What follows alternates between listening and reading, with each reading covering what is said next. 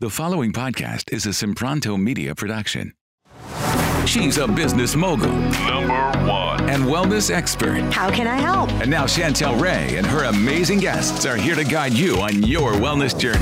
Time to level up. Welcome to the Waste Away podcast.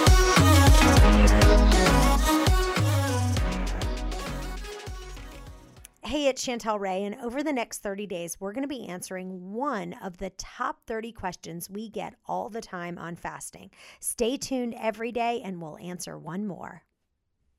Hey guys, there's two products that I absolutely think that are amazing. One is I created a waste away trim down support packet.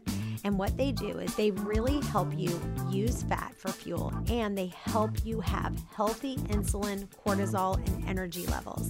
They are amazing. They're called trim down support packets. So if you're feeling stalled, these are all natural and will just give you that extra boost. The other thing that I love is that I helped create something called Digest Aid. It's the Waste Away Digest Aid. And it's amazing because it has digestive enzymes plus betaine HCl, which is going to help you with stomach acid. And so if you are having thyroid issues or if you can't have gluten or dairy and then decide to just have a little bit, this will help you digest it because it has enzymes and betaine HCl. So go to chantelrayway.com and click on store or click the show notes.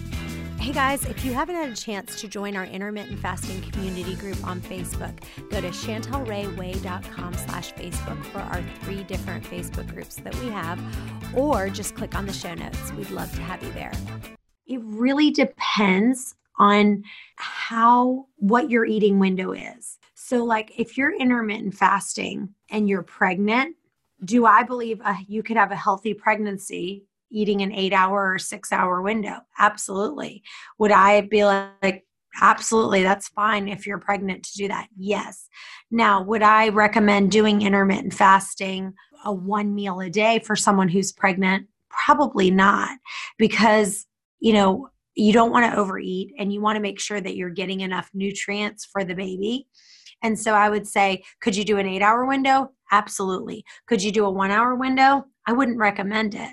And you want to really, really listen to your body. And so when your body's hungry, you want to make sure that you're feeding it, especially because then the baby's hungry. And so that would be one area that I would say, yes, I would do intermittent fasting. I would probably extend my window out to you know an eight hour window if i was pregnant. If i was breastfeeding i don't see anyone doing breastfeeding that would want to do intermittent fasting. I i would say if i would probably be breastfeeding i would definitely be eating in at least a 10 hour window minimum